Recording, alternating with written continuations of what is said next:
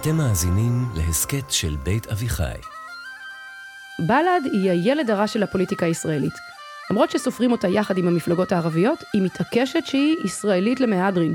במקום מדינה יהודית, היא מבקשת להפוך את ישראל למדינת כל אזרחיה או ישראליה. בינתיים, היא נמצאת הרחק מתחת לאחוז החסימה, ויש שחושבים שהיא בכלל צריכה להיות מחוץ לחוק.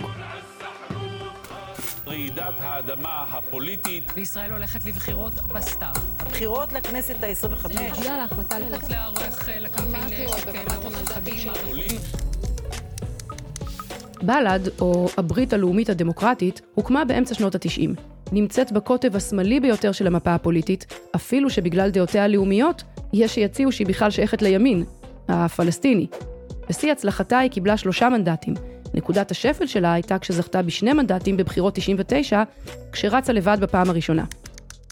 מצביעים, בעיקר אזרחי ישראל ערבים בעלי אוריינטציה חילונית.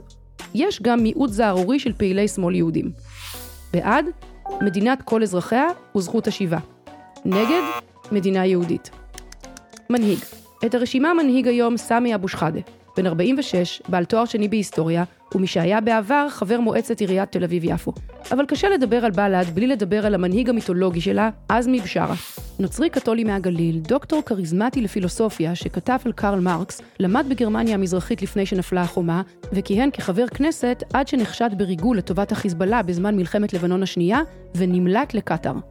בצעירותו היה פעיל קומוניסטי, ולאחר מכן הקים את בל"ד. בשנת 1999, כשהתקיימה בחירה ישירה לראשות הממשלה, הוא אפילו הציג את מועמדותו לתפקיד, אבל הסיר אותה ערב הבחירות. למרות שבל"ד היא רשימה צעירה יחסית, ודאי פחות ותיקה מחד"ש ומהמפלגה הקומוניסטית הישראלית, במהלך שלושת העשורים של קיומה היא הצליחה לעורר לא מעט מהומות. בשונה מחד"ש, שמדברת על דו-קיום יהודי-ערבי, או מרע"מ המוסלמית, במצע המפלגה נכתב שבל"ד פועלת להגן על הזהות הלאומית של החברה הערבית ועל השתייכותה לעם הערבי הפלסטיני. בל"ד, שהוקמה על רקע ההתנגדות להסכמי אוסלו, מניפה את הדגל הפלסטיני ומקדמת חזון של שתי מדינות. מדינה פלסטינית לצד מדינת ישראל, לאחר שזו תהפוך למדינת כל אזרחיה. רוב הישראלים לא כל כך יודעים איך לאכול את זה. מה שבל"ד מבינה בתור חזון דמוקרטי אמיתי ומלא, בלי פשרות, נתפס כסוף החזון הציוני, כסכנה של ממש וכאיום מבית. בל"ד רואה בתהליכי הישראליזציה שעוברת החברה הערבית בישראל בעיה חמורה, ולכן היא פועלת בשביל לחזק את הזהות הפלסטינית שלה על פני זאת הישראלית. היא מתנגדת למשל לשירות צבאי של אזרחי ישראל הערבים, ואפילו לשירות אזרחי ולאומי. ברוב מערכות הבחירות, בל"ד לא התמודדה באופן עצמאי, אלא חברה לחד"ש ולמפלגות אחרות כדי להימלט מאימת אחוז החסימה, וכדי להיאבק יחד למען מטרות משותפות החשובות לציבור הערבי. לא הפעם. ברגע האחרון, ממש רגע לפני סגירת הרשימות לכנסת הנוכחית, הוחלט שבל"ד תרוץ בנפרד מחד"ש ומתע"ל. רוב הפרשנים מסכימים שהצעד הזה היה בגדר התאבדות פוליטית, ולפי הסקרים הנוכחיים, הסיכויים שלה לעבור את אחוז החסימה נמוכים מאוד. אז למה בכל זאת רצה בל"ד לבד? תלוי את מי שואלים. יש שסבורים שהכל בסופו של דבר היה עניין של כיסאולוגיה. איזו מפלגה תקבל איזה מקום במסגרת הרשימה המשותפת. אבל אחרים חושבים שמאחורי ההחלטה שהמפלגות ירוצו לבד, עומד עניין אידיאולוגי. בסבבי הבחירות הקודמים בל"ד לא מיהרה להושיט עזרה לגוש השינוי. למרות שבסוף הרשימה המשותפת המליצה על בני גנץ. אחמד טיבי ואיימן עודה מעוניינים בקו פרגמטי יותר אל מול הסכנה מבחינתם של ממשלת ביבי בן גביר. ייתכן שחד"ש ותע"ל העדיפו לרוץ לבד, בלי שיצטרכו לעשות התחייבויות מרחיקות לכת לבל"ד על מה שיבחרו לעשות ביום שאחרי הבחירות. אגב, בבחירות האלה קרה משהו יוצא דופן. מפלגות הימין לא ניסו לפסול את בל"ד מלרוץ לכנסת. ב-2019 למשל, אחד, עורך דין איתמר בן גביר, ביקש לפסול את בל"ד בטענה שהמפלגה תומכת בטרור ושוללת את קיומה של המדינה היהודית.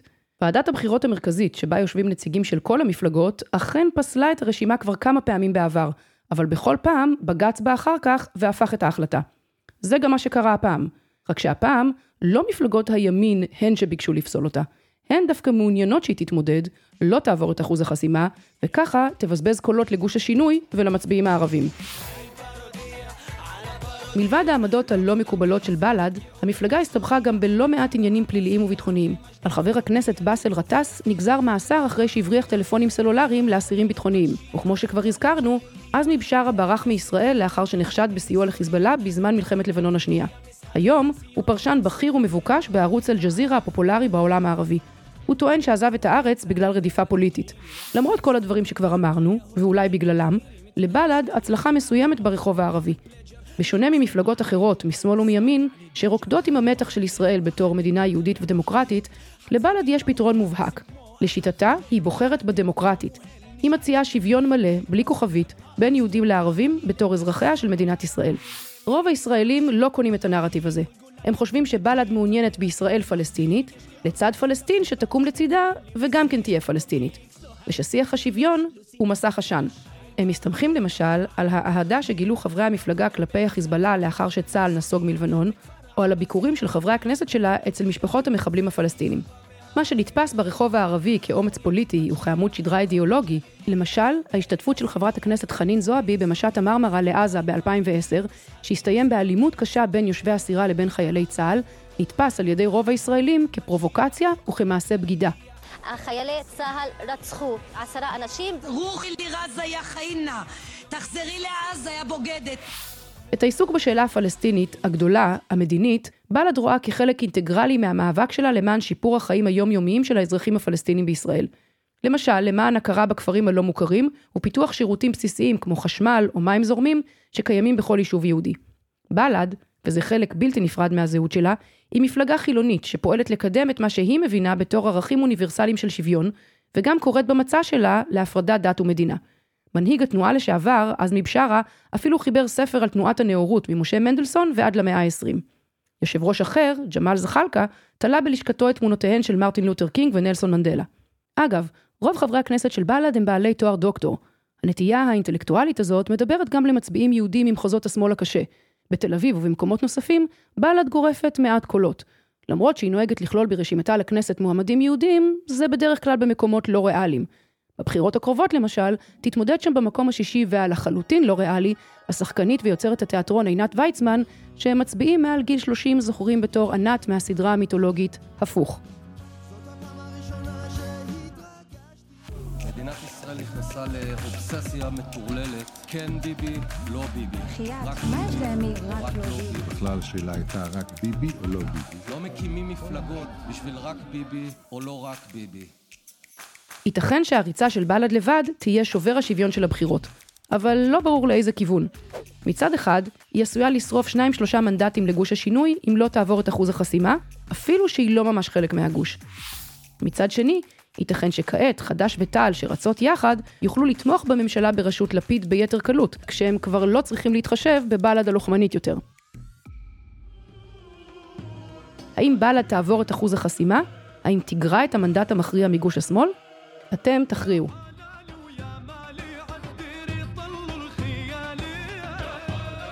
אני אפרת שפירא רוזנברג, תודה רבה לשי זמיר על התסריט ולניר לייסט על הפסקול.